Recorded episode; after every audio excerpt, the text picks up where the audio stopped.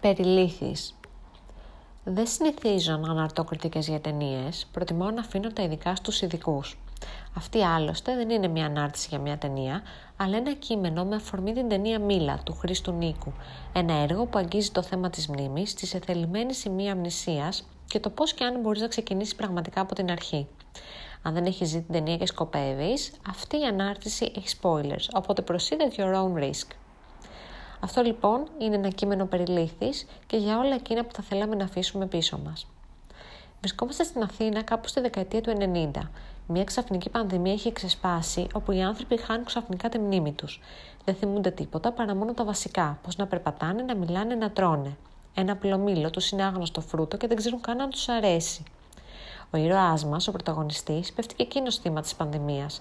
Μόνο που εκείνος ξέρει πως τα μήλα του αρέσουν και τα καταναλώνει αιμονικά σε όλη τη διάρκεια του έργου, μέχρι τη μέρα που ο αθώος Μανάβης του λέει πως τα μήλα βοηθάνε τη μνήμη. Τότε παρατάει τη σακούλα του και επιστρέφει στο διαμέρισμα που του έχει παραχωρήσει προσωρινά το νοσοκομείο, στο πλαίσιο του πειράματος Νέα Ταυτότητα, με μια τσάντα πορτοκάλια γιατί ο ήρωάς μας δεν έχει αμνησία. Σε αντίθεση με όλα τα υπόλοιπα θέματα της πανδημίας, εκείνος θέλει να ξεχάσει και σε μια απεγνωσμένη προσπάθεια να ξεφύγει από το παρελθόν του, προσποιείται πως έχει χάσει και εκείνος τη μνήμη του. Σταδιακά ανακαλύπτει ξανά τη ζωή, ή έτσι υποκρίνεται τουλάχιστον. Κάνει ποδήλατο, βρέπει θρίλερ, βουλτάει σε μια πισίνα. Γνωρίζει μια άλλη ασθενή, μια κοπέλα που πραγματικά έχει χάσει τη μνήμη της και που για εκείνη όλο αυτό είναι ένα παιχνίδι.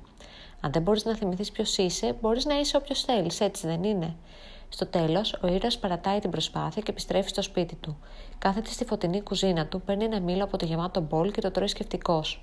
Τι να κάνει από εκεί και πέρα, όταν αποδέχεσαι την αλήθεια, πώς προχωράς παρακάτω; Αυτή η ταινία με το πολύ ιδιαίτερο παλιωμοδίτικο αλλά και κάπως πώ το αποκαλύπτει στυλ της, με βάλει σε σκέψεις. Άραγε, όταν σου συμβεί κάτι πολύ δραματικό, είναι πιο εύκολο να κάνεις πως δεν συνέβη ποτέ, να αλλάξεις ζωή, να υποκριθείς πως είσαι κάποιος άλλος, ή να βασανίζει μέρα νύχτα με τους δαίμονές σου, αφήνοντάς τους να κερδίζουν συνέχεια τη μάχη. Πιο ευτυχισμένος είναι εκείνος που δεν μπορεί να θυμηθεί ή αυτός που δεν μπορεί να ξεχάσει. Η ζωή είναι ένα ταξίδι. Οι αναμνήσεις, οι εμπειρίες μας είναι ο χάρτης με τα μέρη που έχουμε διανύσει. Τα θέλω, τα όνειρα, οι στόχοι και οι προσδοκίες μας είναι το κομμάτι του χάρτη που μας δείχνει προς τα πού να κατευθυνθούμε. Πρέπει να ξέρουμε πού πηγαίνουμε για να ταξιδέψουμε προς τα εκεί.